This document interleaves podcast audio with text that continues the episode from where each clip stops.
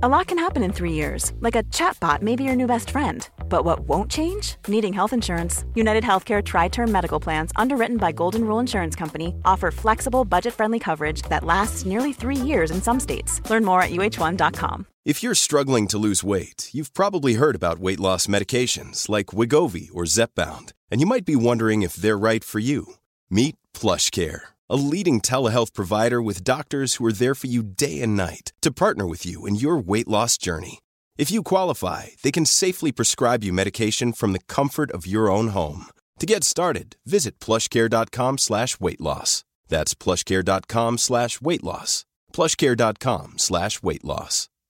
Spring is my favorite time to start a new workout routine. With the weather warming up, it feels easier to get into the rhythm of things. Whether you have 20 minutes or an hour for a Pilates class or outdoor guided walk, Peloton has everything you need to help you get going.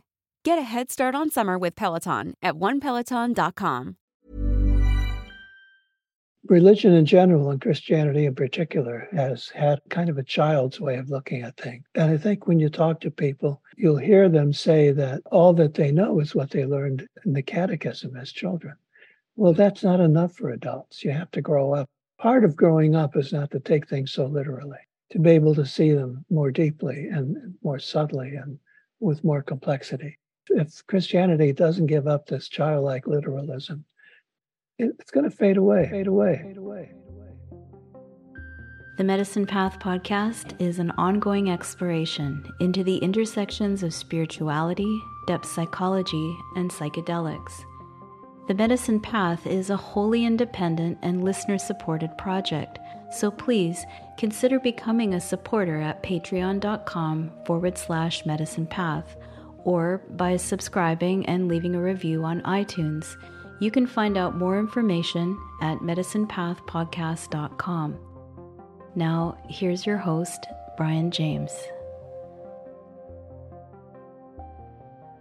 Welcome to the Medicine Path Podcast. I'm your host, Brian James.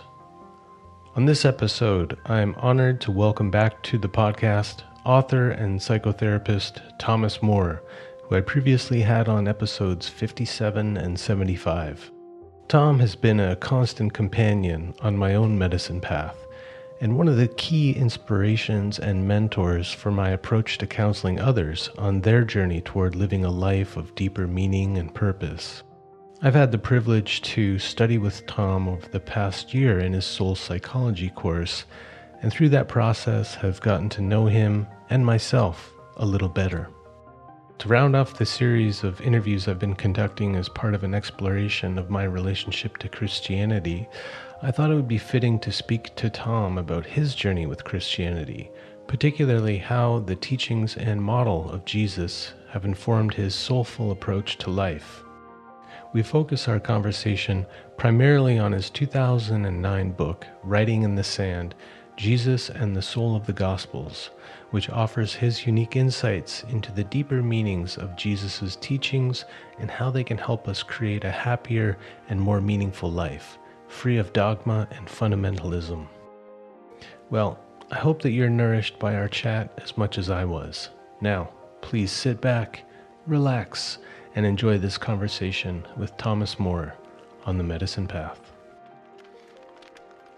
Well, it's my great pleasure to introduce Thomas Moore once again. Tom, it's great to see you, and uh, I really appreciate you making the time to speak with me. Well, I've been looking forward to it, Brian. Yeah, me too. I'm really excited. Um, you know, on your online course, every time we start a session, we always begin by talking about the weather. and uh, wondering what the weather's like for you on the East Coast there. It's cold and sunny today. I wish you could see outside the, where I am right now, looking through the windows. I live on a lake, and the sun is is kind of low in the sky, and it's just beautiful. Mm. But it's very cold, like you know, yeah, cold. I don't know the numbers that you use, so I couldn't tell you. yeah, it's probably around freezing, I guess. Yeah, about freezing, exactly. Yeah, I spoke to a friend in uh, Vermont the day before yesterday, or maybe yesterday, and behind her was a window looking out on her property, and everything was covered in snow with these big flakes Oh. softly falling. And Yes. she looked all cozy in a big sweater. And I just thought, uh, I, you know, here on the West Coast, it's still pretty mild, Yeah. and it just looked so idyllic, and just gave me that um, that cozy feeling that I kind of miss. It's it's very cozy until you have to go somewhere. right. Um, well, I think as I mentioned in our correspondence, and as people who listen to the podcast will know, I've been going on this journey through Christianity and looking at it from different perspectives um, theological, uh, the mystical, Jungian. And uh, it's been a really kind of personal journey for me, wrestling with my relationship with Christianity. Yeah. And uh, I know the conversations have been really resonating with people out there. So I know I'm not alone in this, trying to figure out like where Christianity fits in my life. You know, it's something that I feel I have to reckon with as part of my spiritual inheritance. And uh, it's always nice to come back to Tom Moore.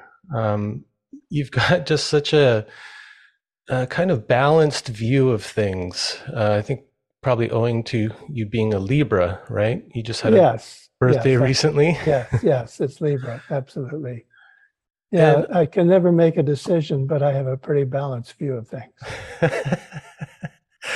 yeah, well, it's you know it's something I uh, I feel like I'm maybe growing into, and I think something that uh, you inspire in me is to, um, you know, like Jung would say, hold the tension of the opposites. You know, be that central point between the, you know, that Libra this Libra scales, right? Not go too heavily on one side or the other.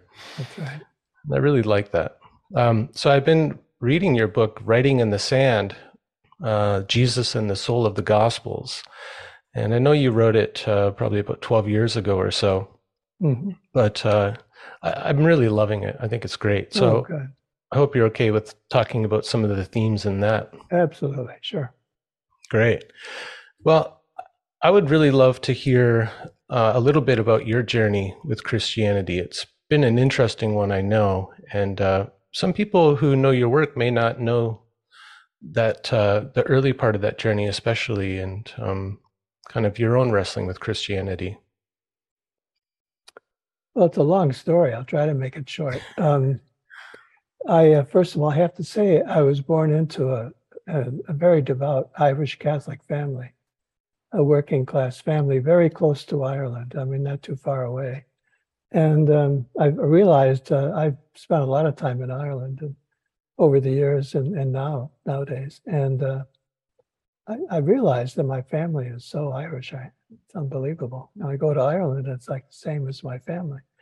So that Irish Catholicism was very strong. It means it's uh, devout, quite uh, simple in many ways, and and uh, quite literal. And um, so uh, I became an altar boy in the church uh, where we went to church, uh, and I went to a Catholic school.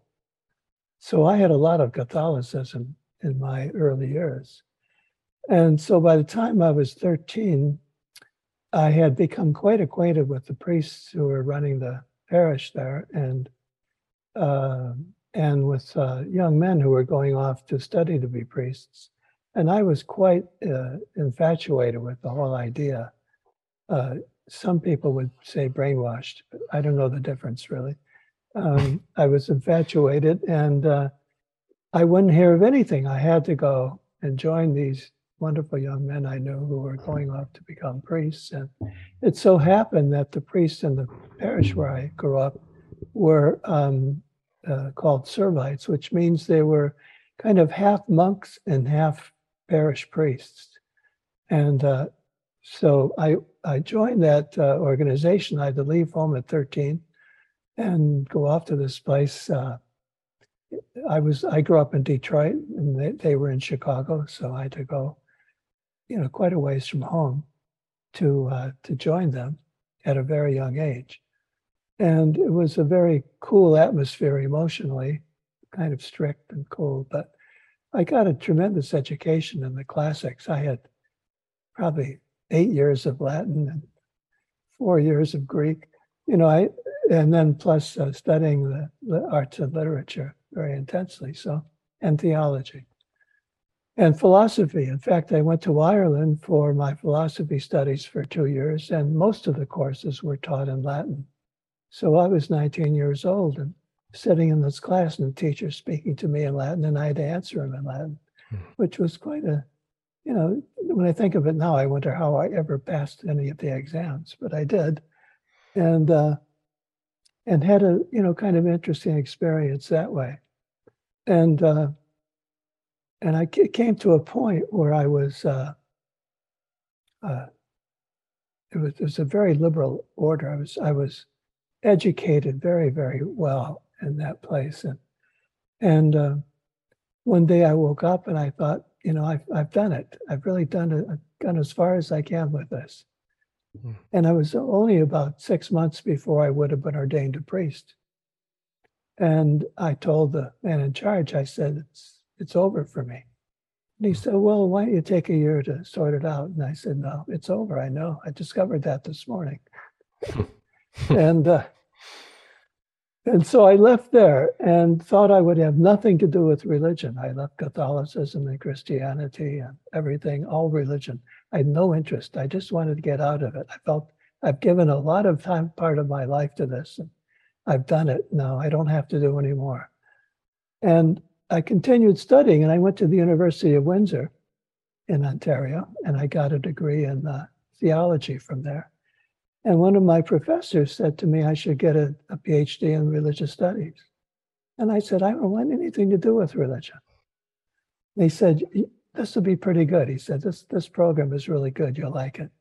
So, so um, that was Syracuse University in New York. And um, they asked me to write a paper about what I how I thought religion should be taught, and I wrote the paper, and they gave me free tuition and a living stipend and mm.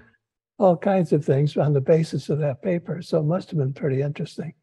And uh, so I studied there and got exactly what I needed. Exactly, I loved what I did for those three years, my doctoral studies. And uh, that's where I discovered Jung and uh, Hillman, James Hillman and uh, and I've got I was really prepared to do my work then, and ever since then I've been all my books. I I think I'm working on number thirty two now. They hmm. are all about the things I learned at Syracuse, hmm. and, and, also going back to my years in the monastery. Mm-hmm. Yeah, you had such a great foundation, particularly in the languages, and. Yeah yeah, that's a big part of uh, this book, Writing in the Sand, is getting down to the roots of some of the language that Jesus used. Yeah. And um, I, I think, yeah, in particular, you point to four words that sum up what you call in the book the Jesus way, like um, following Jesus as a way of life and a kind of attitude. Um, and I wonder if we could go through those four words because there's a lot of misconceptions about how they've been translated, and uh, sure. uh, I like the way you put it together. So uh, there's metanoia, mm-hmm. basileia, agape, and therapeia. Mm-hmm. And you've got this beautiful little poem that I think maybe you wrote uh, that's inserted in the book, and it says um, it's like a summation of the Jesus philosophy it's like a little haiku. I love it. It's a change of heart brings you into the kingdom where you discover the power of love to heal. Yes, that was just a summary up to that point. That's I, I felt that was a summary. Mm-hmm. Could you go through each of those words individually sure. and unpack sure. them for us? So, starting sure. maybe with metanoia.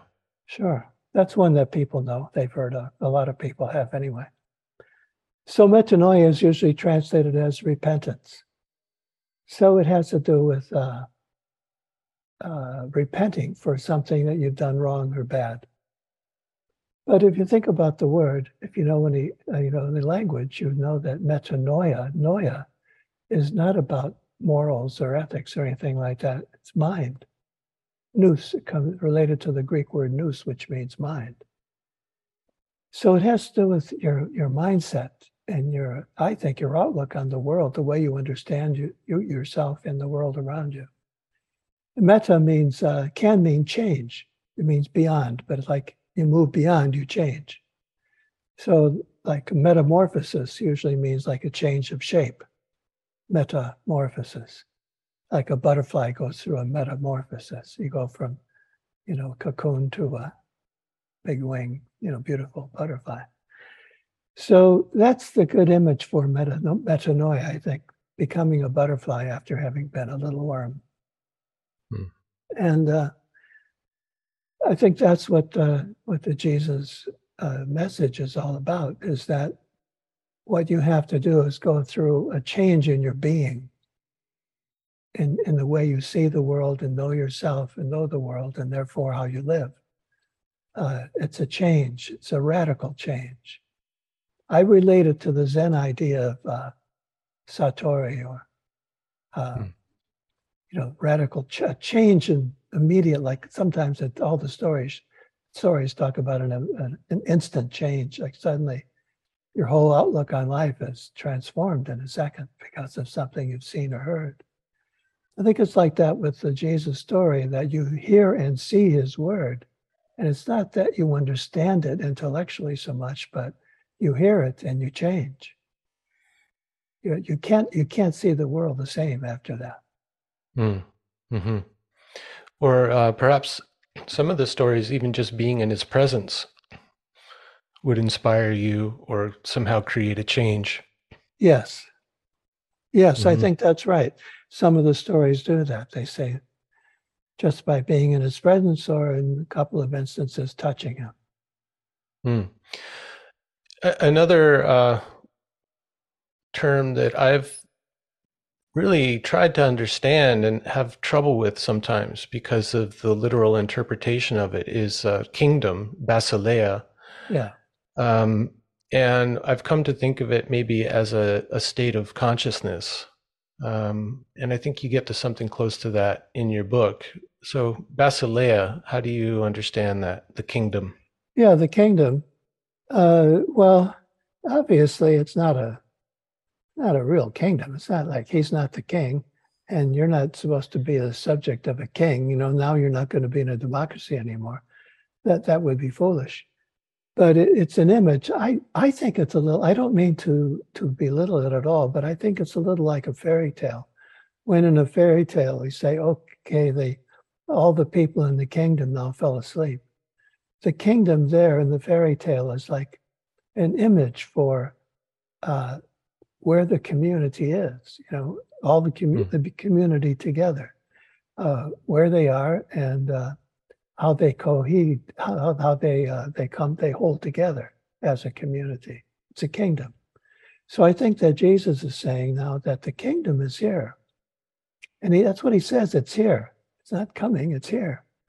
And uh, that means that the, life that he is, as I understand it, the life that he is uh, promoting uh, creates a community of people who see the value in this way of living and they create the kingdom. So the kingdom is like the community or the um, gathering of people who have who have seen the, the value in this teaching and uh, share those values, and they would be the kingdom. Hmm. Yeah, I love uh, thinking of it that way as the community uh, we think the community of God that rather than the kingdom of God is some place up in the clouds with a throne. no, I think that this is a problem. Uh, I'd have to just say it that uh, religion in general and Christianity in particular has had a child, kind of a child's way of looking at things, but a child's religion in many ways. And I think when you talk to people, you'll you'll hear them say that what all that they know is what they learned uh, in, at, in the catechism as children. Well, hmm. that's not enough for adults. You have to grow up, and you have part of growing up is not to take things so literally, to be able to see them uh, uh, more deeply and more subtly and with more complexity. And therefore, we have to give up. If we, if, if Christianity doesn't give up this childlike literalism, it's going to fade away. You know, it can't it can't survive the fact that with all of our technology today, people are smarter than ever, and uh, they are already just drifting away in you know in large numbers from the religions because they have all they know is that literal interpretation, and uh, they just can't accept it anymore. And I think the churches, it's up to them to grow up and and and and study more in a much more sophisticated way, like this idea of the kingdom. Uh, you don't promise people a pie in the sky. You know that's that that's old, very very old fashioned. We're not going to get anywhere that way, and it bothers me because I think we need religion, and mm. uh, it's too bad that that uh, you know that the the churches in so many instances are retrenching they're digging their heels in instead of moving on. Mm-hmm. Yeah, and there is a movement of people converting to orthodoxy now. West, you know, Western, modern Western people. Um, you know, some famously like Paul Kingsnorth, who kind of started out as a pagan and uh, converted to, I think, um, yeah, some kind of Eastern Orthodoxy. Yeah, and so oh, yeah. it's almost like you know, I know I talked to David Tacey and he sees that as a kind of regressive move back. Yeah. Yeah. Well, it's hard to hard to say. Um, I know David, and I really appreciate his intelligence. Very intelligent man. He's very um, polemic, though. Yeah, he is. Yeah, I know his nature. I know, um, but um, I think that uh, uh, it's true to some extent that it could be going back and you know there's a there's a lure in that kind of literal mm-hmm. simple religion because you can you can give up that struggle to try to understand things and to adjust your life to a complex world it simplifies things mm-hmm. the morality is very simple do this and don't do that and uh, you know punishment and reward and all those things they're, they're really for children on the other hand i think that um, there is something about the religions that is worth, certainly worth keeping. Uh, I can't imagine my life without many, many religious traditions supporting me. And my background in the Catholic Church and in Christianity, too, it's very rich, extremely rich in ways that people might think don't count, but rich in, uh, in uh, let's say, the arts and in uh, mm. the theology is very rich. Uh, some wonderful theologians in the history of Christianity, and um, a very subtle one. Some of my favorites are extremely subtle, and um, so I can understand some draw in that direction mm-hmm. to have the established religion that's been around for a long time instead of kind of the things that are made up as they go today. You know, a lot of very loosely put together uh, so-called religions. Yeah, yeah. I've often um, kind of wished that I could just be a true believer. Like my life would be, it would yeah. be so much simpler. It'd you know, be much all, simpler. it's all kind of laid out for you, and you just follow, and there it is. No wrestling involved. Another way I look at it, when I hear, I hear people every now and then tell me that they've converted to Judaism or to Christianity or to Islam or something. And um, I always think, well, that's pretty good. You know, I, I, I congratulate them and I support them. And, uh, and I warn them about the dangers in it. And, uh, but the reason I, I celebrate it is that it's a step, you know, it's a step along the way and I, it doesn't have to be the final step. Mm-hmm. I, I'm not at all unhappy that I was a monk, Catholic monk for 13 years. I'm very happy that I had that experience. I still try to live like a monk. And I, I like to, to think like a monk, actually. Uh, just today, or maybe it was yesterday, I had a long conversation about Thomas Merton, uh, a Catholic monk, and I felt so good talking about it. It had been so long. Mm. So I think there is, uh, it's a step, and you don't have to make it forever and make it the only thing that ever happens in your life. Mm. Mm-hmm. There's other term that I think is sometimes misunderstood agape. often just translated as love, but um, that term love in English, mm, it's complicated and maybe um, bereft of uh, the um, kind of multifaceted type of uh, like the terms. it's hard for me to say. There, like Greek has many terms for different kinds of love, and yes. we've just got this one kind of love, and mm-hmm. then we mm-hmm. kind of add signifiers to it or something. Right. But agape, how do you read that word? I usually translate it as respect or something along that line. I think it has to do with recognizing the deep value of something or somebody and a desire to be connected to them, to that person because of that. It's not romantic love, so it's not eros. So we can kind of strike that out. That's not what it's about. It's not even philia, which is friendship love, although philia certainly plays a big role in the religious experience. Um, so I think it's it's it's more like valuing uh, someone deeply and wanting to be connected. That's why the word love is used. It's, I've I've studied it. You know, I don't know. I can't say that I I've come to a conclusion that I feel absolutely certain of, but it's in that direction that uh, I would think of the word that mm. word agape. Yeah, in the book, you mentioned that one of the ways it was used in early Greek uh, was in relationship to something like a, a, jewel or a gem. Yeah, that's right. So something that, precious and valuable. Yeah. Yeah, a sense of appreciation and valuing. Yeah. yeah. Mm-hmm. Even that doesn't quite do it because in the context, if when you when you read the Gospels in Greek, you come across some form of the word agape over and over and over again, meaning many different things, obviously, from the context. Different kinds of love, different kinds of desire and closeness. Mm. Uh, and so uh, when you finish with that, you think, well, it's very hard to come up with one word to say what that really means. It's because it means many things at once. However, the impression is, is couldn't be avoided that agape is at the very center of Christianity. Mm-hmm. Yeah, and there's something in that too about uh, appreciating diversity. Like if we're to love our neighbors, we have to kind of appreciate that uh, different people are different. That's right. And to see the value in that um, as one of the things that holds together a community. Well, like in the gospel of Jesus says, love your neighbor as you love yourself. Uh, he's using the word agape. Hmm. And uh, so there's an example.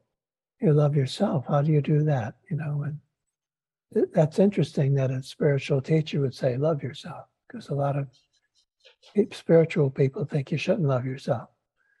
Yeah. Uh, but it's there. And then there's love your neighbor. So loving your neighbor, how do you do that? And then the examples he gives are something like the Good Samaritan, uh, someone who's of another geographical place or culture, and especially a culture that you're not too friendly with. And he says, love that. It's very, I think it sounds very much to me like, uh, uh, like some Indian uh, philosophers and teachers who will say, love your enemy. You know, I, uh, one of my friends from India, Satish Kumar, uh, wrote a book about uh, the Buddha as loving, uh, be- befriending uh, a, a, frightening uh, beast that came into a, a, village and community. And that would be an agape word. Mm. I think, even though it's befriend, I think it's more like agape. And so I think that's what we're asked to do is to open our hearts, especially to those people that we are probably disinclined to uh, to have a relationship with. Mm, hmm And then um, the last word is, I think, one of your favorite words, therapeia. Yes, it is. The word therapeia is used, I forget how many times, 47 times in the New Testament, quite a bit. It's used over and over again. You know, there are books that will tell you how many times each word is used, hmm. and I think that's uh, I think it's, it's in the 40s, and um, it's often maybe all, almost always translated as uh, heal. That Jesus healed all these people, but I've I've done a lot of research on this word because I'm a therapist. I really wanted to know what therapy was in its essence. Years ago, I was looking up this word therapy. I got to the the the, the, the deepest I got into it was that therapy means comes from a word that means chair, like like you're you're on a you're on a throne or something. It's therapy, but I think of it as a therapist chair, you know, where you sit and talk to people in a healing way although it doesn't mean healing, I think it, the word doesn't mean to heal. It means to um, two things in Greek. It means to serve. Uh, that's one thing it can mean, uh, or it can mean to care for, one mm. or the other. There have been there's been a lot of writing done on this idea of care in relation to therapy by the Greek, you know, Greek scholars looking at the language and that kind of thing. And um, so I think that I think, and therefore in my translations of the Gospels, I translate therapeia almost always as care for. Yeah, almost always as care for, in some form of care for. I think that's the whole point that Jesus was someone who cared. It was a heart word. He wasn't really a magician. I mean, in some ways he was, but he was more a, a, a caring person, a caring teacher than a magical healer. The uh, doing the miracles was not really. I don't think he was out there to try to prove anything with miracles. That that's the way I was taught when I was a kid, but I don't mm-hmm. think that's a good way to look at it. It's more that he he teaches caring, deep, deep caring. This is the way to, to be in the world. Mm-hmm. That that when you're faced with somebody, you care for them. Mm-hmm. Yeah, I mean, um, Jesus as the healer, people uh, sometimes talk about him like a shaman. But the difference that I see in that is uh, that a shaman will uh, kind of go through a big ritual, put on a show, that kind of thing. And, and Jesus's way to care for, to heal, seemed to come more through relationship. Like you said, it's like the the way of the heart. Yes, I think you know? that's right. And that's consistent with the whole teaching. But at the same time, it's a radical teaching because it's it doesn't make sense according to the usual uh, standards of modern people, the way we live.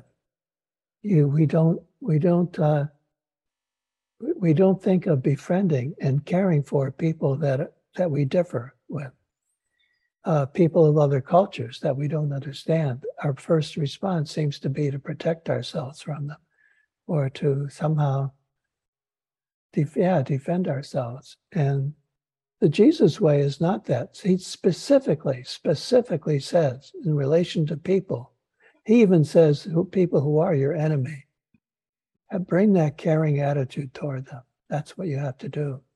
That's the way to do it. I think, you know, I was trying to, who I was trying to think of before is that he's like Gandhi or Gandhi's like him. Mm-hmm. You know, that Gandhi says, you know, uh, befriend your enemy. And if you can do that, that's a real test. And I think mm-hmm. that's the test of people who follow Jesus. If you can befriend your enemy, anyone you perceive as enemy, that's a real test of whether or not you're living this teaching. Mm-hmm. Mm-hmm. Yeah, if you can include the other in your community, if you can allow them access to the kingdom. I mean, the whole teaching around the kingdom has been so kind of uh, exclusive and exclusionary, and that's obviously been a problem. Well, I think it's quite clear that Jesus was not speaking to a particular culture or group. He was he was speaking to the world, and he mm. says that in you know several places. Uh, that he came, as he says, he came here. He has this relationship to his father that's in the Gospel of John. Uh, his relationship to his father who's in the sky. It's another word, by the way, that I, I work on in that book is sky. Heaven. Mm-hmm. Yeah, heaven and sky. So his father's in the sky, and and uh, he's always in relationship to that kind of infinite presence, whatever that is. You know, it's very hard to say, but but an awareness that he is always he when he speaks and teaches, he is representing this sky being, and mm. so it's it's something uh, both unworldly in a way and very worldly at the same time. He is both. So Jesus a little, is a little like the messenger. He's like an angel himself, a messenger who goes from between heaven and earth, the sky mm-hmm. and the earth. Yeah. Yeah. When you start to think of heaven as sky, which is, I think, etymo- etymologically correct, uh, eh, you know, it becomes, it's like, yes, yeah, sky we think of as up there, but it's also all around us. Like there's no clear division between the air we breathe and the sky up there. And then, you know, it makes me think about the, just the word spirit related to breath, like ruha. Yeah. Mm-hmm. Um, and that it's it's pervasive and uh, it's around us, it's in us. It's like when he says like the kingdom of heaven is um, among us, well, it's kind of like we're in it. If we're in uh, it, yes, we are. If we have that shift of perspective, the metanoia. Yes, and so when you go to a Christian church, a community of people who are a gathering there uh, thoughtfully and meditatively and prayerfully, you would expect then what you're going to find is that is all of this spirit, the spirit of uh, of accepting the other, of um, being in relationship to the infinite at every step.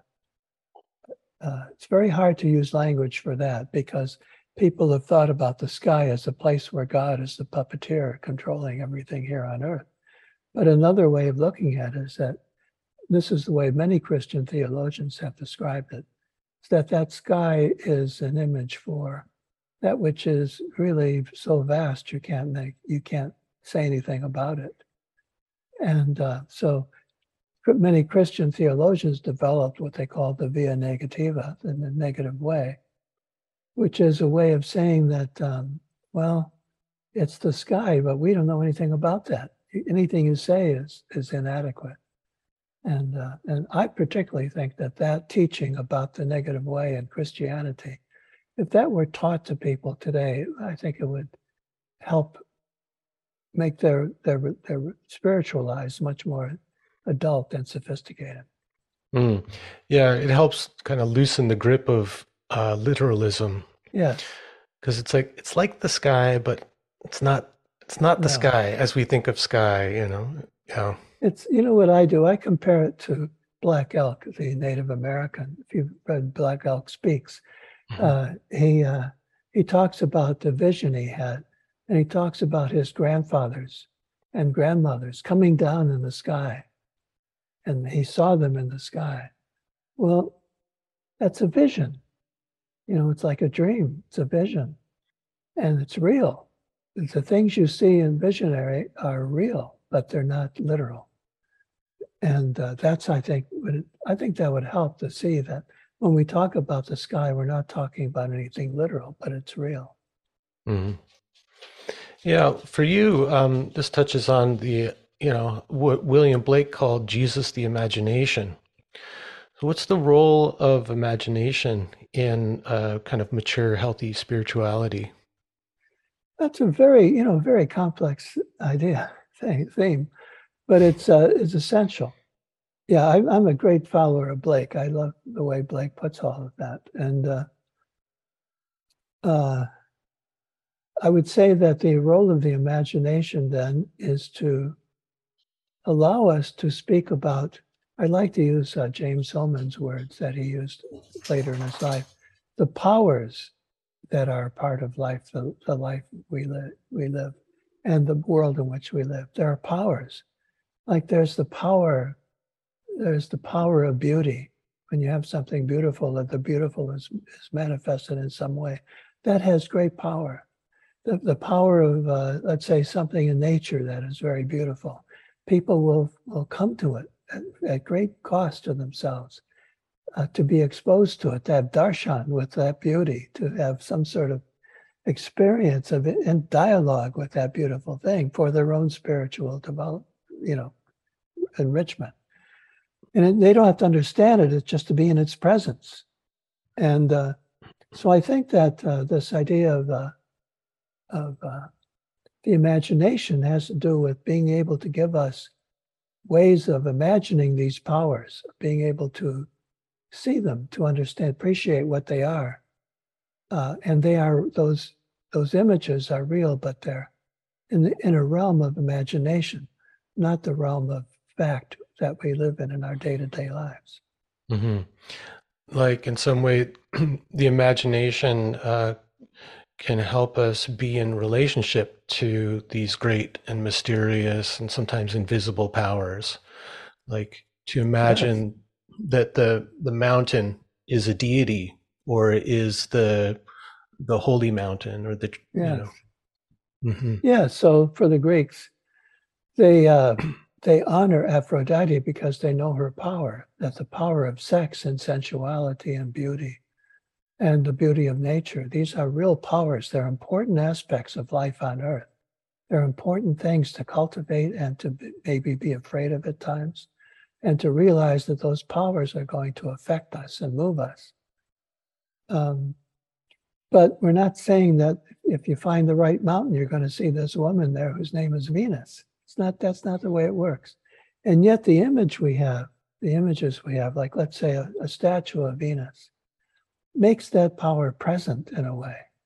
And so uh, it is real, but it's not literal. Mm-hmm.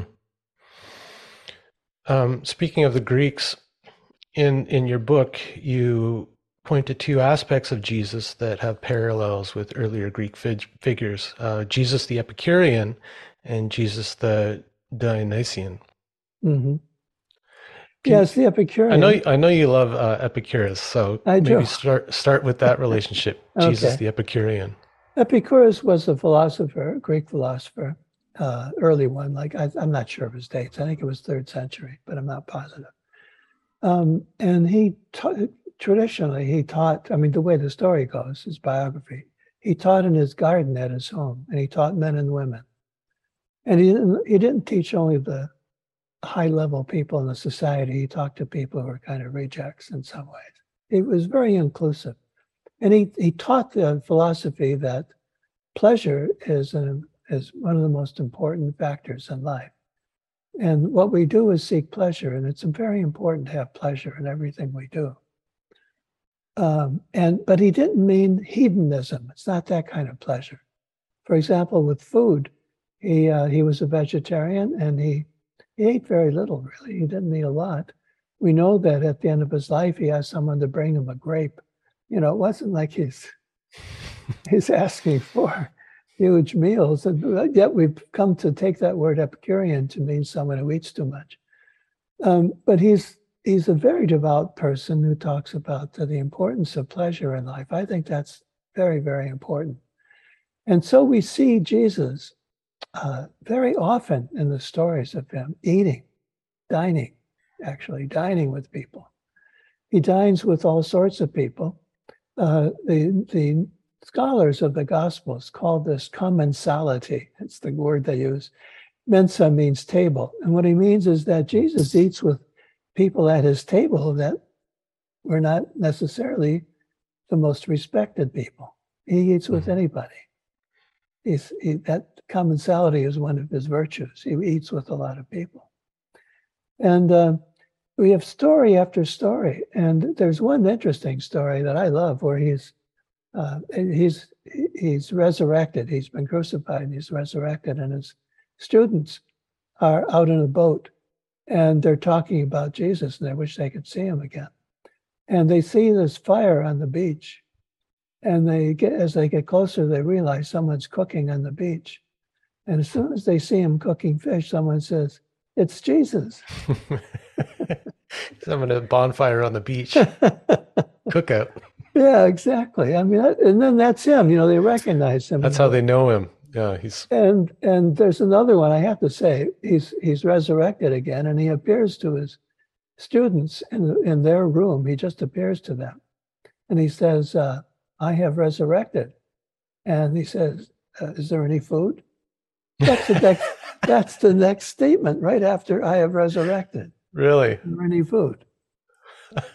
that's great. and I'm not making this up. There's actually at least one book I know of that's been written about Jesus and food and going through all of these different stories. Mm-hmm. So that's part of the Epicurean nature. He gathers people together. The Last Supper is a gathering of his friends, and he makes a big deal of where to have it and what to have there who's going to be present. And, and he kind of, you know, he's also the kind of the planner. He, he takes. He's like the host, yeah. He's the host. I mean, and, funny we use that word for the yeah, right. The wafer, right? That's right. Yeah. So, uh, and the whole mystery of the Last Supper is so great, and yet it's all about uh, dinner food. So I think that all of these and many, many other indications of Jesus is quite Epicurean in his style, and yet I think Christianity has been just the opposite. You know, at least I know that the way I experienced it was don't have any pleasures. You know, if, if anything looks good to you, you can't have it. mm-hmm. In fact, um, you know, in some orders, it's about uh, suffering. Yeah, it uh, is about wearing suffering. a hair shirt all day that's long. Right. Yeah, that's right. So Epicurus would never wear a hair shirt.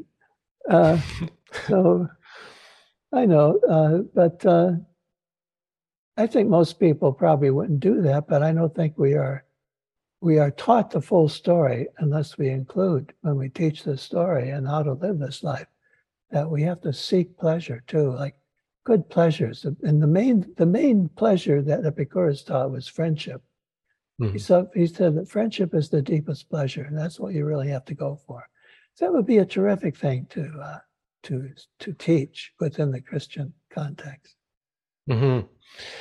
i was talking uh, with someone the other day about this, their relationship to uh, sweets and indulgences.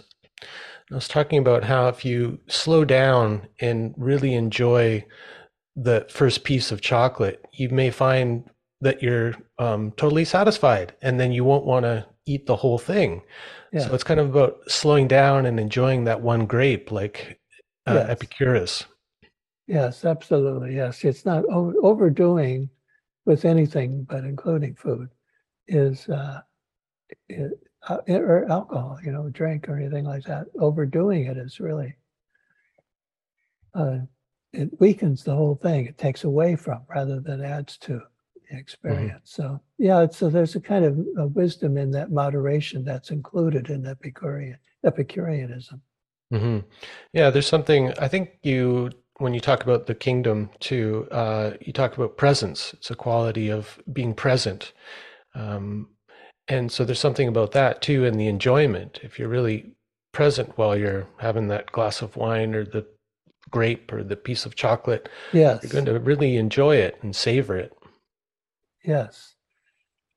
Uh, yes, I think our, our tendency, we have it, some of us, of you know, times, especially maybe in our lives, we might overdo some pleasure that we have. When you overdo, you can you can bet that you're you're not really doing it right. That's a sign. That's a symptom. So you watch it and say, "Oh, I'm eating too much." Well, doesn't mean you should stop eating. It means you should eat in a better way. Hmm. Yeah. Um, Okay, well, maybe the flip side of that is what we associate with um, Dionysus. And so, uh, you know, tell us about the, um, how do you put it? Jesus the Dionysian. Yeah.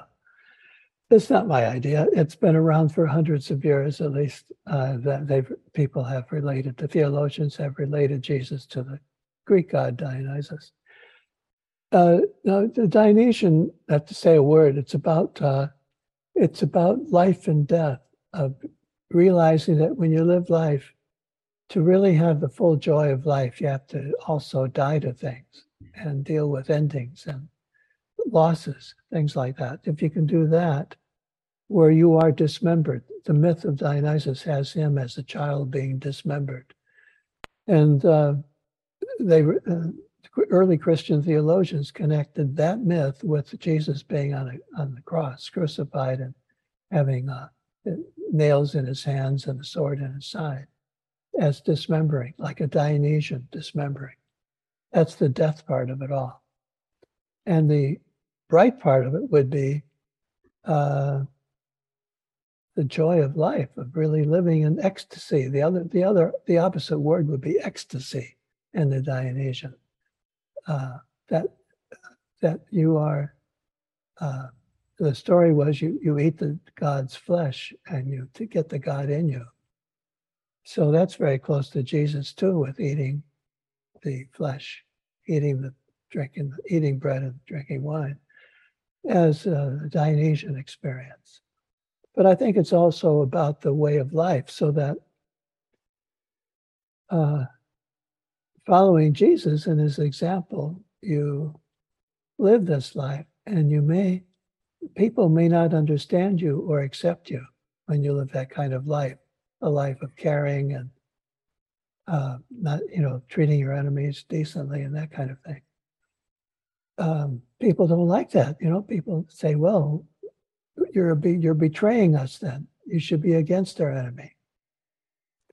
So, uh, and you know, we've had examples like St. Francis. There's a great story of St. Francis going over to talk to one of the uh, uh, sultans uh, in the Arab countries. And he was a scandal to a lot of Christians because he shouldn't be consorting with those enemies.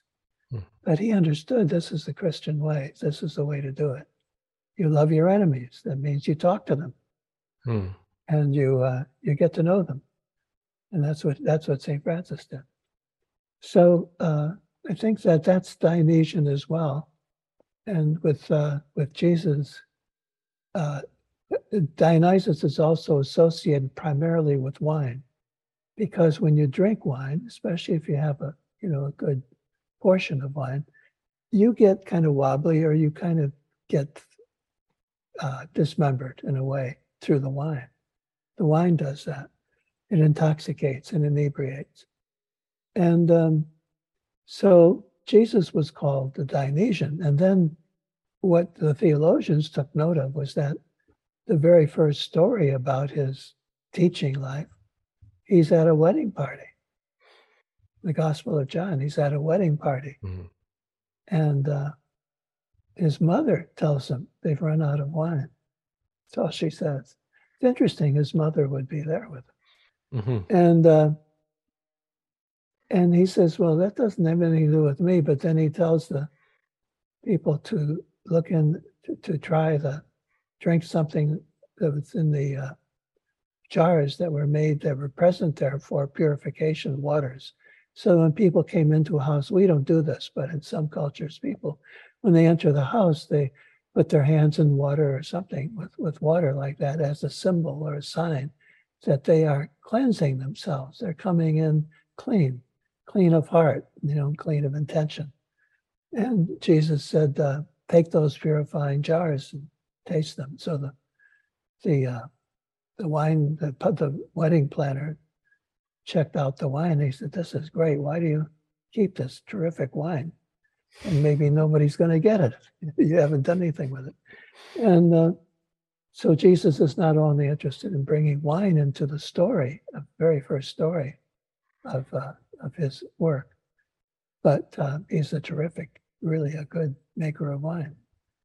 And I think that that is quite unusual in the stories of spiritual teachers. And I think that's something that should be celebrated, that Jesus is Dionysian that's part of his reality. And uh, that's about joy. Now, hmm. Carl Jung, I wish I had this quote with me because there's a wonderful quote from a letter from Carl Jung to Freud, where he says that if only Christianity would embrace the ecstatic joy of the Dionysian world, um, many, many problems would be solved. He doesn't use those words, but that's the sentiment. Hmm. Hmm. Hmm. Yeah, I love that because um, the parallel between Jesus and Dionysus is sometimes used by people who want to discount the historical Jesus and just say, well, it's just like a, a modification of an age old story or something like that. But I like yes. how you draw out um, how it's uh, it's the qualities that are are parallel in the the celebration and the renewal of life and things like that. Yeah.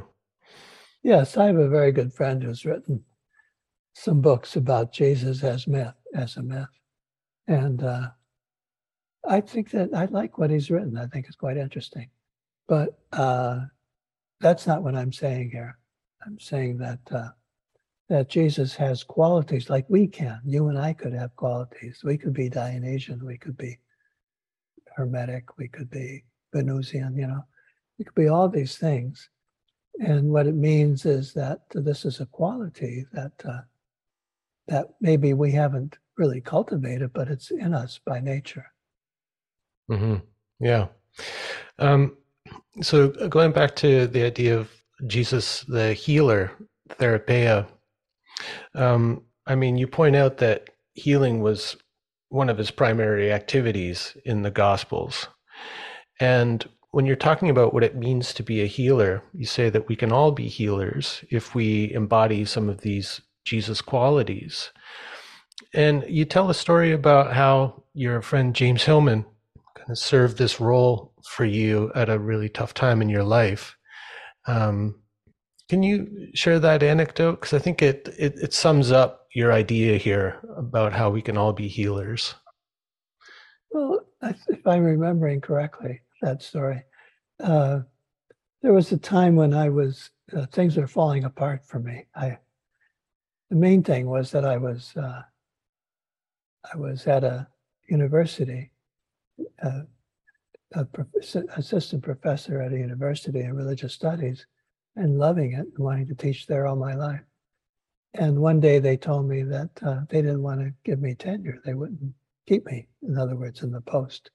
And I was shocked because I had worked so hard to, you know, be a good teacher there. I understood that my philosophy of teaching was different from the people around me. Hmm. So I was, wasn't too much of a surprise, but I was really, I mean, I I remember I had to go to the doctor several times right after that because I was having so many symptoms from just coming out of me, you know, this mm. anxiety and disappointment and disillusionment. So I, uh, Jim uh, Hillman and I were were uh, were good friends, and we often went out to dinner together. And um, I just put my my, my earpiece in my water. I hope I it's happened to me before. so uh, uh, Jim came over to my house. He knew what was going on, and he brought a bottle of, of wine with him, and uh, by himself. You know, I I mean, I've always been with him. Well, we used to go out to dinner, but not. He didn't come over to the house too often. It was usually with groups, with, with a lot of people, and um, so he came over. He just showed up at my door one night and he said, Look, we've got to just drink and talk. And so he, he, uh, we had a glass of, uh, of port, I think it was. And we sat there and he gave me some really good tips, I think, about how to handle. He had been through a lot himself, tremendous amount, much worse than I had. And um, and I remember one thing he told me that night was uh, he said, Look, he said, I know you're very, really, it's, he said, it's depression, the loss of his career and everything. He said, So he said, I would suggest that you put it in a suitcase. Think of it that way. Put it in a suitcase and carry it around with you, but don't identify with it. You know, your depression. Put your depression in a, in a imaginal suitcase. Yeah. Yeah. carry it with you. Like, don't don't try to get rid of it. No. But don't identify with it. Don't get too wrapped up in it. That's it. And then the suitcase, you can like put it on the table every now and again and, and take a look at it and hmm, maybe feel into it. That's right. Hmm. Put put on your depression for a while. was that the story you were referring to? Yeah, yeah. I, I just love that how like what therapy in the kind of real world can look like between you know just average normal people yeah. like how we can all be healers by um, just being a friend to others and listening and talking and sharing yeah. a, a bottle of port if need be you know yeah well neither jim nor i drank very much but for us to have a tiny glass was quite a quite an event wow, sounds uh, Dionysian. it was. Well, it was, wasn't it? That's exactly what it was. And he was very aware of, uh, you know, symbol and image. He knew what was going on. Uh, yeah. Mm-hmm. Yeah, that's great. Um, yeah, well, one aspect of this that you do talk about in the book is uh, so part of him being a healer is also him exorcising demons. Yes. And, uh, you know, um, how do you read these stories now, and how might these stories about exorcism, um, how might we draw some meaning from them today in the modern world? Um, well, I think most of us probably know what it's like to be possessed. Uh, you might be possessed with, uh, you might uh, go out looking for a car or a house or something, and you find something that you really like and you are possessed like you can't stop thinking about it and you know you tell people and you try to get some money together. At least that's my experience of it. And uh, that's a possession. We all get possessed at times. You might be possessed by jealousy. I mean i went through that i think when i was in my late 30s i went through a terrible time of jealousy for a while. And uh, it was just awful you know just terrible definite a possession. And when it left, I knew it was like, you know, it just left within a matter of minutes. It just left like a possession, like a demon coming out. Uh, so I think it's a real thing that we could possess. We could possess by so many things. Some are more subtle than that, but we do get possessed. It's a real thing.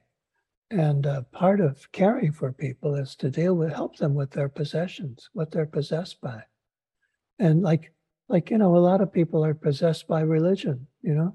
They think it's a good thing but their their whole will is gone. They're they're just they're away. They're not even present. And uh, mm. their friends have a very hard time getting through to them. So in order to find the way how do you how do you exercise that? Mm-hmm. how do you get rid of it? Not easy. It's not easy. It's almost like it takes you have to know the right act the right ritual the right gesture to be able to help people get get those get beyond those possessions. Yeah, or um, maybe related to that uh, kind of fundamentalism is being possessed by like a self righteousness. Yes. Oh, yes. You can be possessed by anything, really. Mm. Yeah. yeah, but like so, as um, going back to that idea, like that we can all be healers. Uh, you know how how can we help someone to exercise their demons, whether it's addiction or grandiosity or you know fixation on an um, ideology? It's very difficult. I think the first step is to be able to befriend that person, so show your friendship, and then show that you are not. Your purpose is not to interfere with them and change them. Your mm-hmm. purpose mm-hmm. is to be with them in this and try to you know help them uh, deal with it in any way you know mm-hmm. they want to or can. Uh, you don't come in and say, "Oh, I'm going to drive out that that evil spirit from you." Um, It may be doing it may be necessary to be there. A lot of times, these possessions, in the end, are actually quite good. You know, they they have benefits. So um, you don't. Like you said, it could be a good stage that you just need to go through. Absolutely, could be something you have to go through. It's it's a step along the way, and I think that way about my. Uh, when I mentioned I felt this jealousy at a point in my life, it's very embarrassing. I hated that. You know, didn't mm-hmm. want to have to.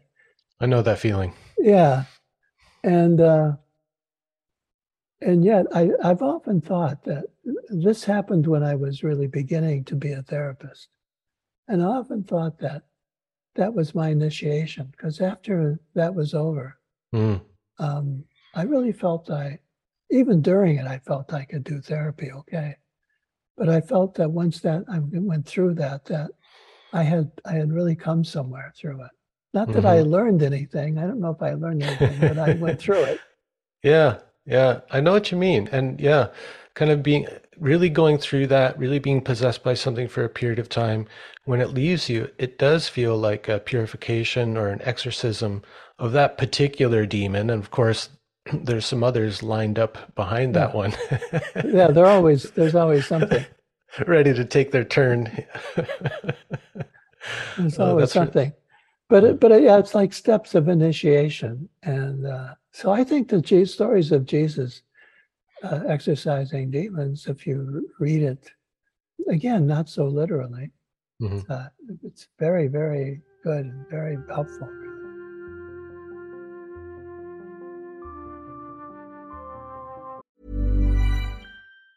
If you're struggling to lose weight, you've probably heard about weight loss medications like Wegovy or Zepbound, and you might be wondering if they're right for you. Meet PlushCare, a leading telehealth provider with doctors who are there for you day and night to partner with you in your weight loss journey. If you qualify, they can safely prescribe you medication from the comfort of your own home. To get started, visit plushcare.com slash weight loss. That's plushcare.com slash weight loss. Plushcare.com slash weight loss.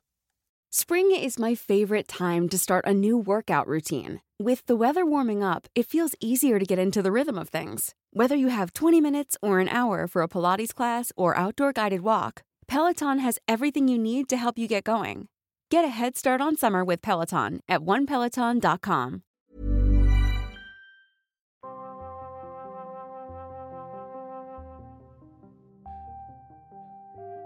You've described yourself as a Zen Catholic. Oh, yeah. That was a while ago.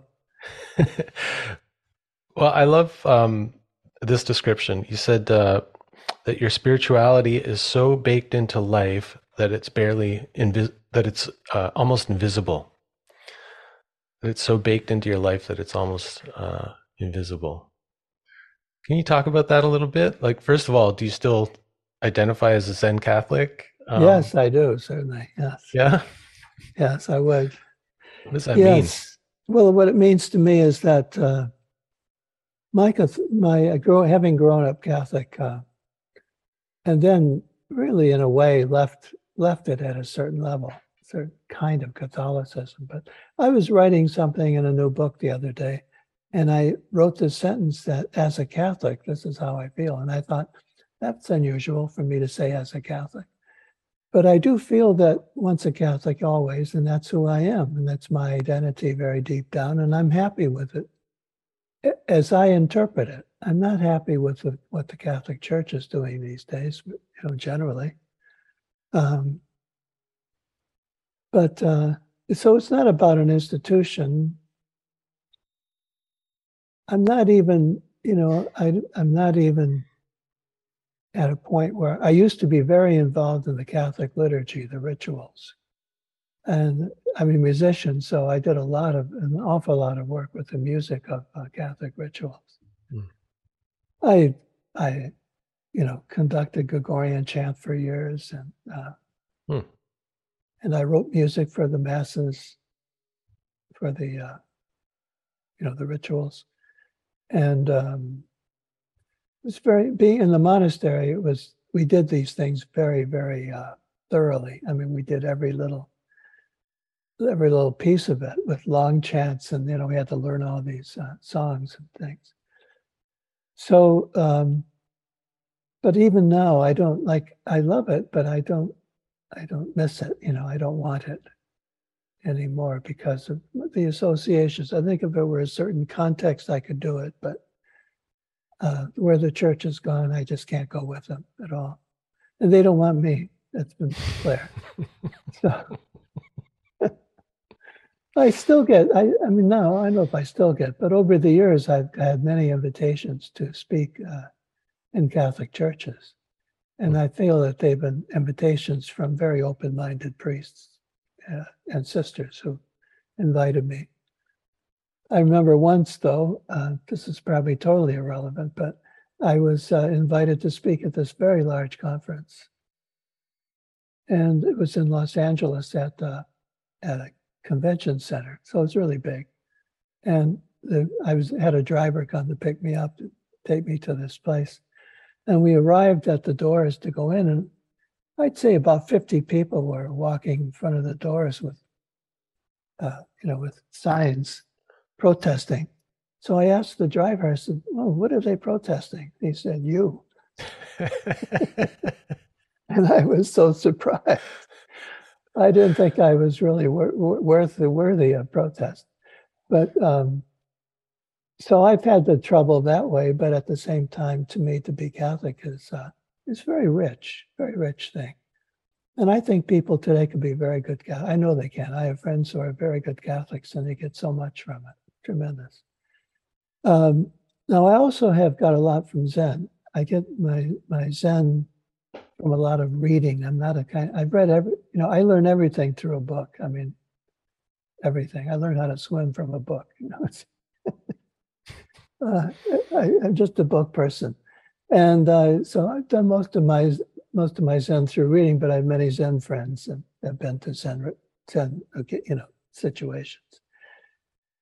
Uh, so um, I feel that the Zen as I know it is uh, is a good complement to my Christianity because Zen is the Zen I like, the Zen that I appreciate, is that kind of Zen that doesn't make anything, uh, doesn't uh, make anything too big. Uh, you kind of pull the. I think Zen is about pulling the rug out from under almost anything that you settle on. Mm. It's, it's trying to keep you open and fresh. So combining that with uh, being a Catholic, I think it's a pretty good, pretty good combination. So I keep calling myself a Zen Catholic. Hmm. Interesting. Are you working on a new book that has something to do with emptiness, right? Well, yes. I, I thought you were talking about another one, but yes, I'm. I'm. Uh, I have a book coming out. I have a book coming out in May, called "The Eloquence of Silence," which brings in that monk life, a lot of silence uh, in, in, in the monk's life, and also the emptiness of the East. So there's a Zen Catholic again. Mm-hmm. Um, and what I've done is I've collected a number of 30 stories, some of them traditional stories, most of them traditional stories. Uh, people have had a, a, a tradition of telling stories about empty things, simple empty things, an empty plate, an empty pot, an empty cup, an empty room, you know, things like that. But the, the, the story then is you're supposed to understand that it is about emptiness in the way you are, that, that, that your ambitions are empty. You can have ambitions to do things, but they have to be empty. That is, you can't take them literal. Literalism gets in the way of emptiness. And let's say too much fervor gets in the way of emptiness. Uh, exclusiveness gets in the way of being empty.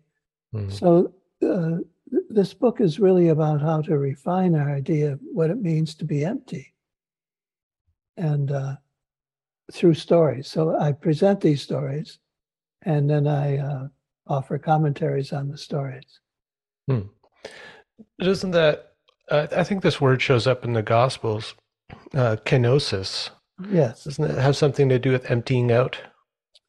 As far as I know, it, it doesn't actually appear in the gospel itself. It mm. appears in uh, in uh, St. Paul. Oh, okay. Um, I mean, I could be wrong, but I'm pretty sure that's that's it. Kenosis means to empty. Yeah.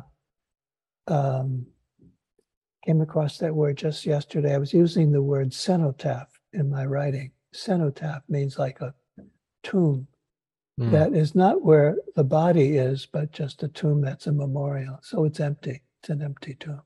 Mm. So it's like that, empty, you know, like there's a, that would be a story, an image of emptiness right there. So you mm. think about what that implies. What kind of emptiness is that, you know? Uh, one of the stories is Jesus, right? You know, they, they go to the tomb and they find it empty. It's a big right. emptiness. Big emptiness story in Christianity. One of the maybe the biggest one.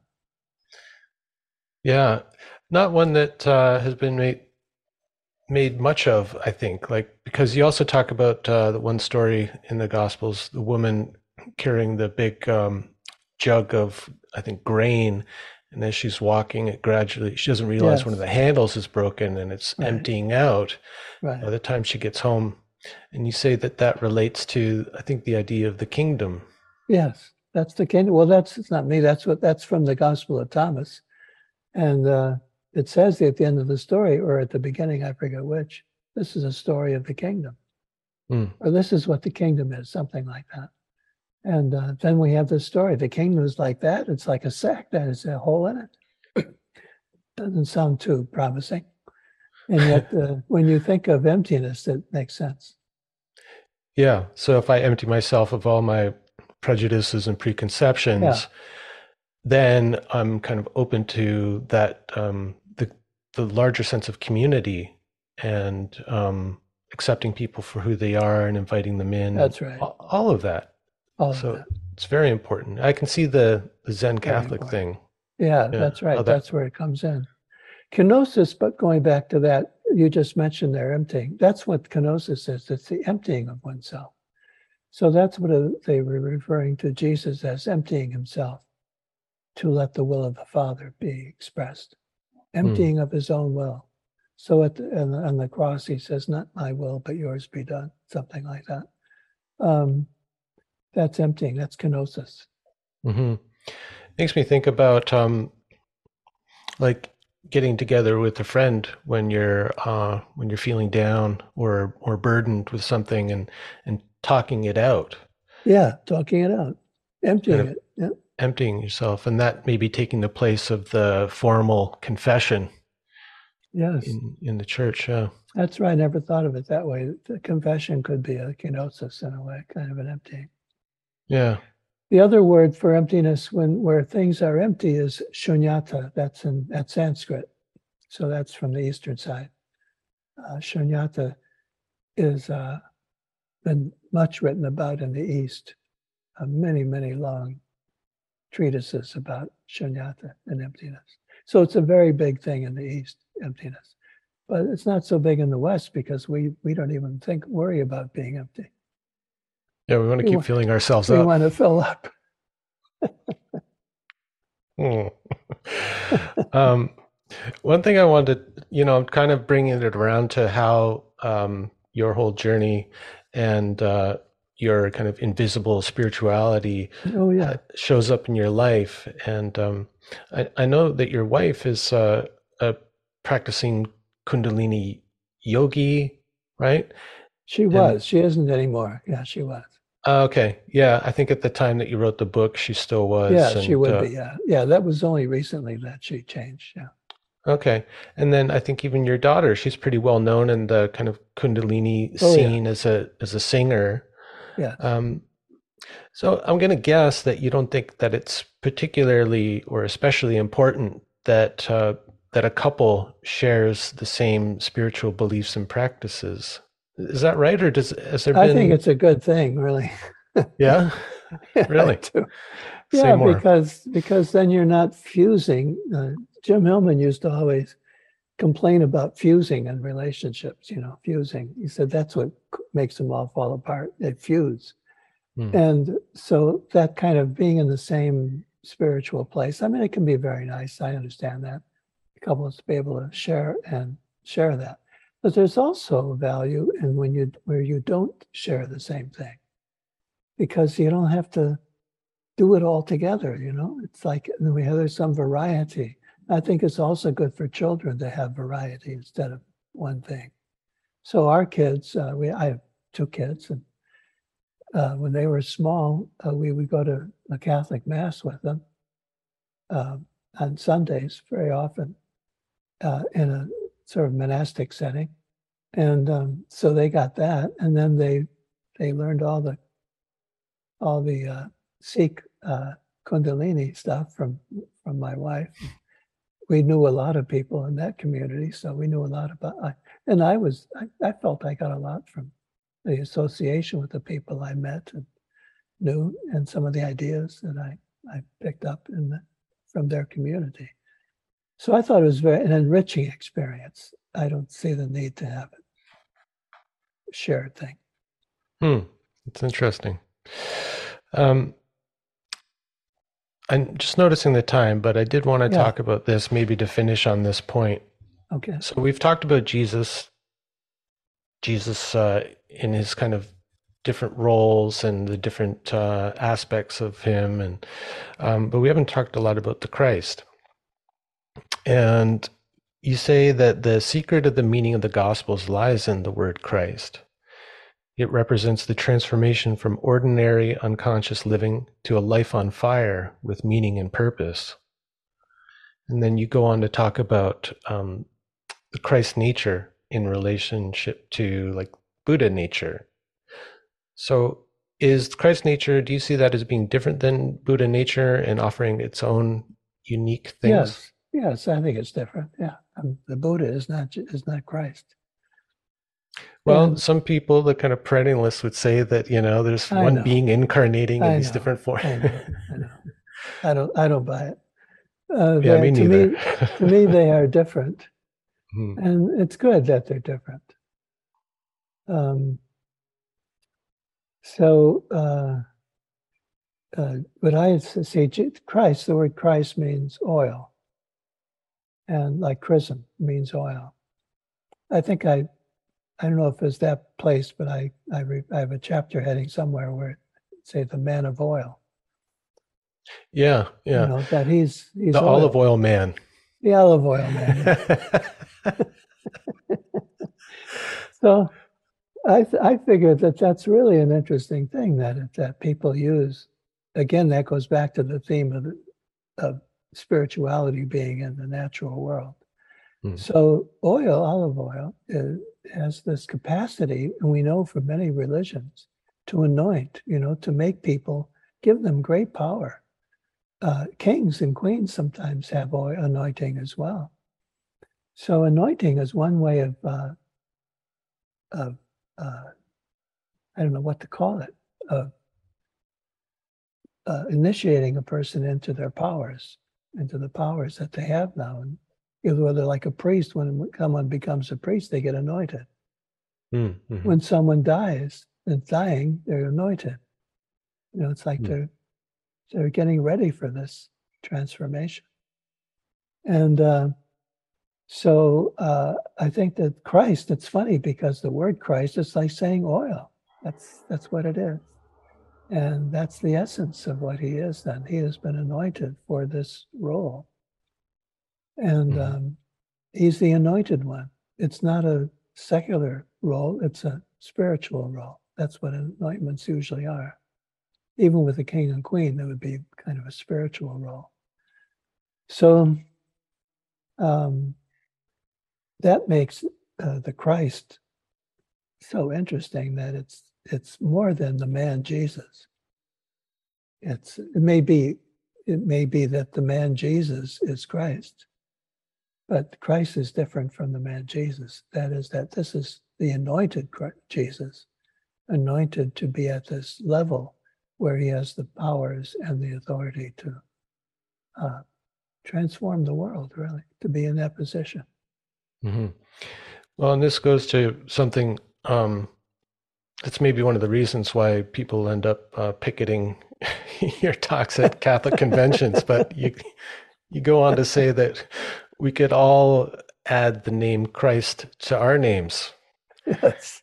if we were to dedicate our lives to finding um, to living out purpose and meaning. Yes, we could be anointed to really do this job. I think that's what we do with priests. We anoint them to be priests. And if they were really doing the job, priest, when you think of it in other religions, especially, think of it in bigger terms. This is a very, very special role to play. And, uh, but any of us could be anointed. In fact, I think we are, aren't we, in confirmation and in the Catholic Church, anointed to be? Isn't there an anointing that goes on there? I don't know. Sure. I didn't grow up in the church. Yeah, oh, that's right. I'll have to look it up. Sorry. I'll look and I'll look it up. That's my my memory from seven years old. Um, so uh, Yeah, I think that the Christ is different and very important. And I think that these images of Christ, as opposed to the images of Jesus, are really good because what they do, I would also say this is imaginal man. You know, this is this is a, Christ is is taken out of the realm of the, the human to be at another dimension. He introduced into the realm of the spiritual imagination. Mm-hmm where he plays a role then in the spiritual lives of people, not just as a man, but as a figure. Mm-hmm. Figure is very yeah. Important. With that, that's something I've been thinking about. Is um, Jesus is embodying the anthropos, the archetype of the yeah. whole human, not yeah. perfect in the way of uh, all good, but whole actually, which reminds yeah. me of what Jung said. I'd rather be whole than good. yeah, yeah. I'd rather be bad than whole myself. But yeah, part of me would definitely enjoys being bad more than whole. Wants to get rid of all the good. Yeah. Uh-huh. I'm not I'm not too big on whole. Um, no? Oh, that's no, interesting. No. So uh, there you part with Jung as well, maybe. I do, yeah. Sorry. Yeah. Sadly.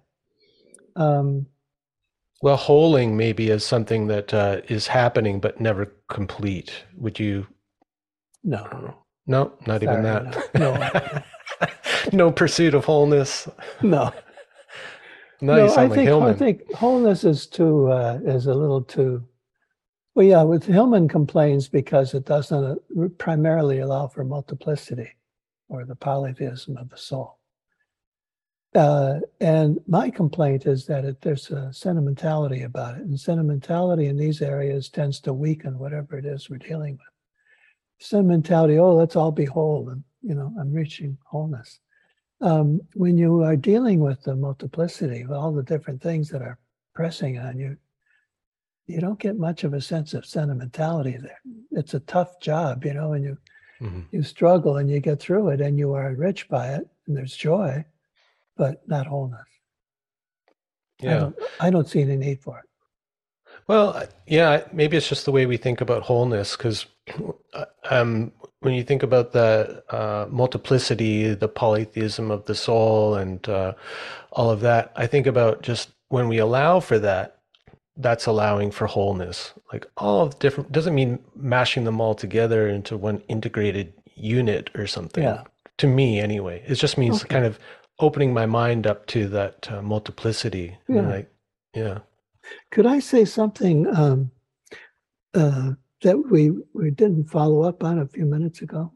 I know yeah. we don't have too much time, I guess, but I've got as much time as as you do. Just a couple of minutes. Um, mm-hmm. I really, to me, a very important idea you brought up is this idea of of having a spirituality invisible in life, in the world, mm-hmm. in ordinary life. That's what I like about Zen, is that I think the, the Zen that I follow, which is I get primarily, not only, but primarily from uh, Shunryu Suzuki, uh, who was the founder of the San Francisco Zen Center. I know a lot of his, a lot of his students. They, they're, they're, they're, I don't know why. I just managed to meet a lot of them.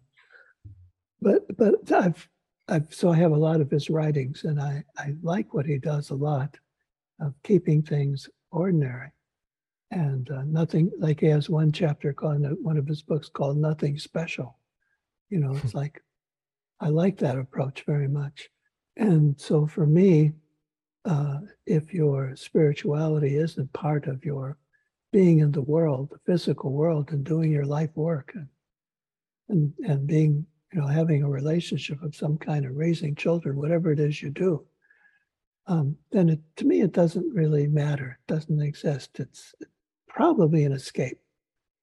Uh, the escape aspect of spirituality is uh, is very subtle, and I think it goes on a lot more than we would like it to. So I like to be able to. That's what I say. It's either here in the world, it's in my daily life, or it doesn't exist. Mm. Mm. Yeah, one uh, one kind of image um, that I always it's like what I feel like I aspire to in terms of living out my spiritual life is the Zen gardener. He doesn't really he doesn't talk about any of that stuff. He doesn't talk about spirituality. It's just all no. in how he carries himself and what he pays attention to. That's it. Yeah, and that's what inspires me is um, yeah. not to be. Yeah, yeah, I like that. The ordinary, nothing special. Yeah. In that way, if you say nothing in particular is special, then it's all special. Yeah, that's right. In a way, it's all special. Yeah. Beautiful. That's right. Well, um, I had the honor and the privilege of studying with you for the past year in your online soul psychology course, and I, I wanted to leave some time here uh, to talk about that course because it's going to be ongoing, right? Yes, it is. So, can you say a few words about that? And um, I mean, just personally, as a bit of a testimonial, it's just really helped uh, enrich my life. And that includes the counseling work I do, but just my everyday life. Uh, uh, what you do is you curate um, stories, poems, ideas, pieces of music, and uh, point them toward, uh, well, sometimes some different psychological concepts, but not always, just aspects of life. And so for me, it's about deepening and enriching your life, whether you're a, um, a therapy practitioner or not. And uh, I just, I love your approach with that. Feels like true education to me is uh, you draw things out of people and um, you you kind of uh, through your participation in the course and your engagement with it you you make of it uh, what you want or what you're willing to put into it. Um, yeah. So just tell us what's happening with that course in the down the road. Okay let me say first it's been my honor and joy to have you in that course. Hmm really amazing because you you really take some you take something on and you do something with it and you have a born leadership and you brought that to that course so i'm very very mm. happy with that um i we're going to continue uh, what it is it's uh, six it's six courses in a series and a that takes about a year to complete the whole thing with breaks in between the courses each course is six weeks long and each lesson a lesson. There are six lessons in each course, and they so we get 36 lessons in a year. And each lesson, I provide very short readings. I, I, I, it's not about heavy reading; it's very focused. So I select passages from things that I think are worthwhile, very worthwhile. And um, sometimes, uh, and I include usually a painting or something, a sculpture, something to contemplate with each uh, reading and um, and then uh, we meet once a week for an hour, and not in Zoom, but in uh, what the platform is called Ruzuku, which has sort of a chat typing format, and it allows me to. It's a little easier compared to a Zoom open mic kind of thing, mm-hmm. and uh, I like it very much. It has been it has been beyond my expectations that I've seen people take the course and just change their lives. And uh, I don't know. I wonder if sometimes I wonder if they just pick up my excitement for the ideas. I'm very excited about these things that I teach. I don't teach anything that I'm not really interested in mm-hmm. that I think is worthwhile. And I I tell people when they join that there are two principles here: friendship and pleasure. I have uh, Epicurus in mind for both of those words, friendship and pleasure. That's the way he taught. Those were his virtues. And uh, so I try to do that. I try to create a friendly atmosphere. Not that everyone has to be friends, but that friendship is the spirit of, of the thing, as well as finding pleasure all the things we do. That's what I want. Can't get it all the time, but that's what I'm trying for. And um, let's see, what else can I say? Um, we cover um, everything I'm interested in, everything I've done. They cover we cover some things from my books. It's not all about my books. Uh, we we explore a little bit of Jungian psychology. We explore a lot of James Hillman's archetypal psychology, and a lot of my own, which is different. I'm the I'm neither Hillman nor am I Jung, and uh, mm. I differ with both of them, even though I take so much from each of them. So I include my own ideas about things. And um, at the end of it, I people seem they seem pleased. I don't know, for the most part. I know they're very, we've, I've had maybe 125, 150 people go through the classes now. And I, I think my guess is only a few have not been happy, you know, very mm-hmm. few as far as I can tell. Everyone's very happy and they feel that they've gone through deep changes. I've had some people who are in therapy with me at the same time as they do the course, and it's amazing how the two go together. They really, that's mm-hmm. really intense, intense exposure, and uh, yeah. I see that. I see the big transformations. So I'm very happy to um, have more new people. We're going to start in January again, and we meet on Wednesdays at noon Eastern Time, U.S. Eastern Time that allows people where, where like where you live in that godforsaken place know that beautiful place absolutely beautiful place uh, to join us and people in europe unfortunately australians have to get up at 2 a.m or else uh, mm-hmm. listen to it on recordings yeah but it's been a great joy i i, I can't tell you i just can't wait to start up again it's going to be mm-hmm. just slightly different this time i think we're going to add uh, a, a Zoom a Zoom day. Like I'm not sure how yet exactly, but we're going to have a day. One of those lessons will be an open kind of an open mic Zoom mm. session. Yeah, well, it's great because when you um, do the weekly presentations, like you said, the chat window's open, and you always take time at the end to go through people's questions and comments yes. and and address them. So it feels quite uh, up close and personal which is nice. And I, for me, I, one of the things I appreciate about it is the kind of the style of the the school or the course. Uh, it's not just mm, inhaling a bunch of information. It's very it's engaging if you want to show up for it, uh, and yeah. that's that's the invitation. Is um, here's here's a little idea, or here's an image or a concept. Now, you know, how does it show up in your life? uh, what does this mean to you? And so it feels quite like egalitarian or something. Um, uh, yeah, it's nice. I hope so. I hope so. Yeah, I, refreshing. I aim, I aim, for that. Yeah. yeah. I've I've thought about education ever since I started. I, well, all my life, I think. I, when I was in my twenties, I was writing about education. I'm very interested in different kinds and exploring different approaches. And in in my education, my own education, especially in my college years and university years, uh, I uh, experimented with different kinds of teaching. You know, you can do you teach sometimes, and while you're a student at the university, so I experimented with a lot of different ways of teaching. And so when it came to do this, I thought, well, I can do whatever I want. All these other places that where I've taught, people are breathing down my neck, watching to see you know, what I'm doing and if they approve or not. Nobody's here to approve. So I feel very free. And I really have, I wouldn't do if I didn't enjoy it myself so much, I wouldn't do it probably. Yeah. And just to let people know there are no PowerPoint presentations. no PowerPoints, no. no PowerPoint presentations. Uh, no, no, There's no and also no like um, step by steps or or things like that. So if that's what you're looking no. for, is something very didactic and here's no. here's how to live a soulful life. Uh, you're not going to get it there. I think the way of soul is different from this more uh, organized way. It's it, it you don't follow you don't follow do things alphabetically or numerically. You don't put them in an order that's abstract. You you do things as they come up. You mix it up.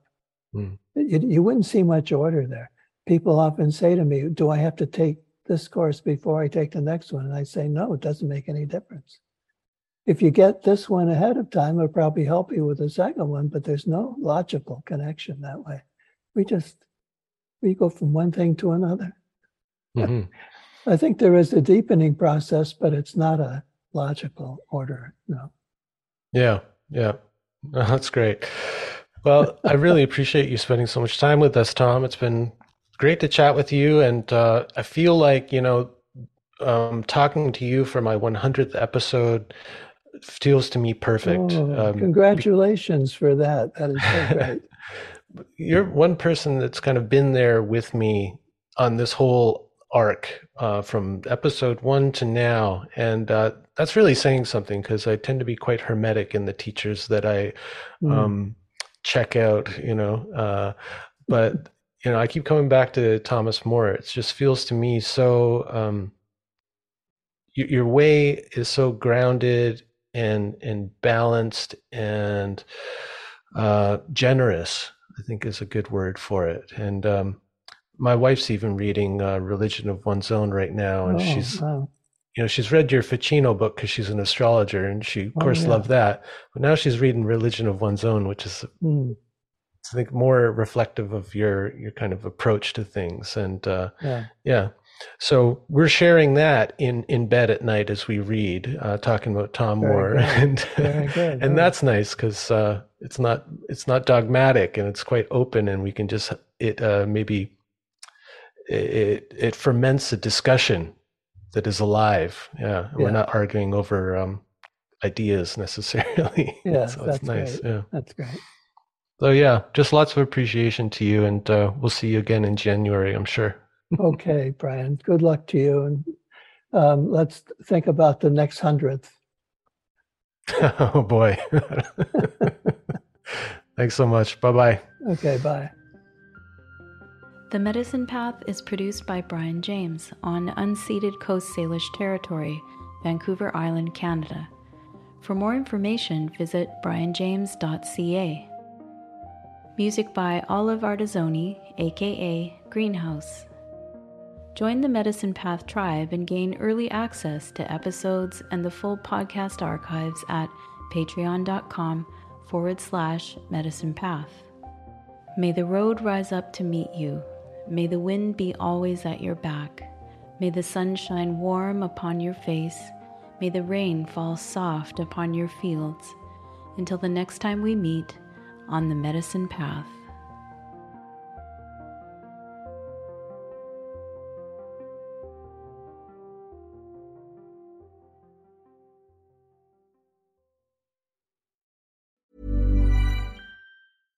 Want flexibility? Take yoga. Want flexibility with your health insurance? Check out United Healthcare Insurance Plans. Underwritten by Golden Rule Insurance Company, they offer flexible, budget friendly medical, dental, and vision coverage that may be right for you. More at uh1.com. Mom deserves the best, and there's no better place to shop for Mother's Day than Whole Foods Market. They're your destination for unbeatable savings, from premium gifts to show stopping flowers and irresistible desserts. Start by saving 33% with Prime on all body care and candles. Then get a 15 stem bunch of tulips for just $9.99 each with Prime. Round out Mom's menu with festive rose, irresistible berry chantilly cake, and more special treats. Come celebrate Mother's Day at Whole Foods Market. Even when we're on a budget, we still deserve nice things. Quince is a place to scoop up stunning high end goods for 50 to 80% less than similar brands. They have buttery soft cashmere sweaters starting at $50, luxurious Italian leather bags, and so much more. Plus, Quince only works with factories that use safe, ethical, and responsible manufacturing. Get the high-end goods you'll love without the high price tag with Quince. Go to quince.com/style for free shipping and 365-day returns.